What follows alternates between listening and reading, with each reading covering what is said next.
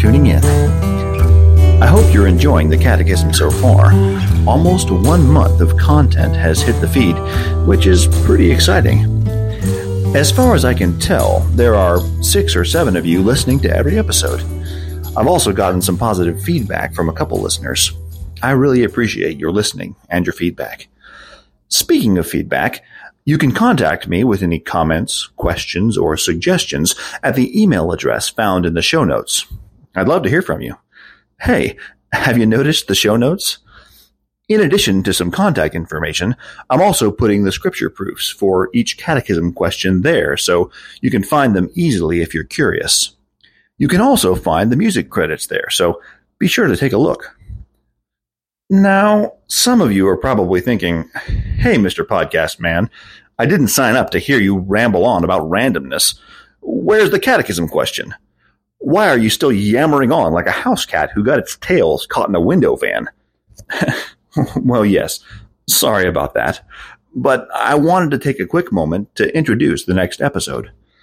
Question 22 of An Orthodox Catechism contains the Apostles' Creed. This brief summary of the Christian faith is quite old, with its earlier form called the Rule of Faith or Regula Fidei, dating from approximately the AD 170s. It reaches something approximating its current form in the mid 4th century, this creed has been considered a key summary of the Orthodox Christian teaching for nearly 1600 years. In addition to including the entire creed in question 22, an Orthodox catechism goes on to explain the Apostles' Creed in questions 22 to 58. So, we'll be spending quite a bit of time talking about the various elements of the Apostles' Creed. I wanted to take a brief moment before we get to question 22 to discuss some language that might be confusing or alarming to folks not familiar with the Apostles' Creed. The first statement that might cause some alarm is He, meaning Jesus, descended into hell. It's important to know that the word hell here is probably not referring to what you immediately think of as hell.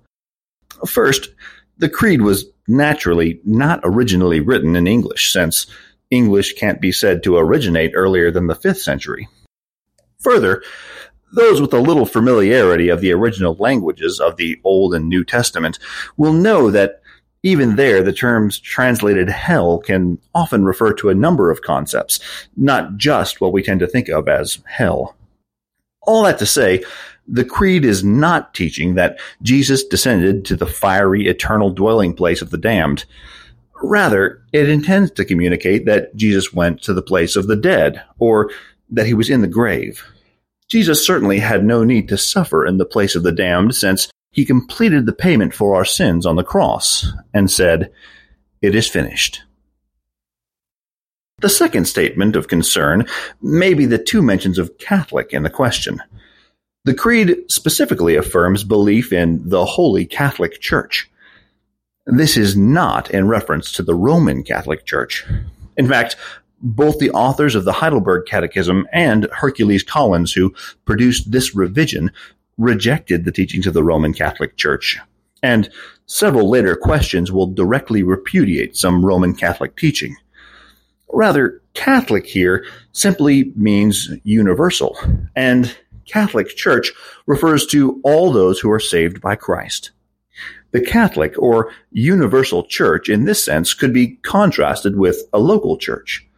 A local church can properly be called a church, but the creed expresses belief not only in local expressions of the body of Christ, but unity of all believers as the body of Christ.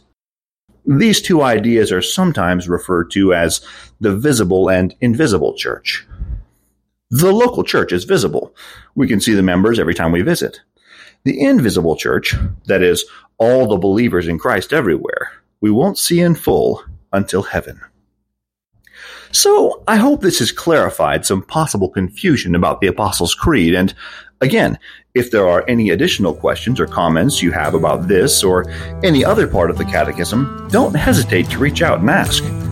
Maybe, if I collect a few interesting questions, I'll post some additional explainer episodes.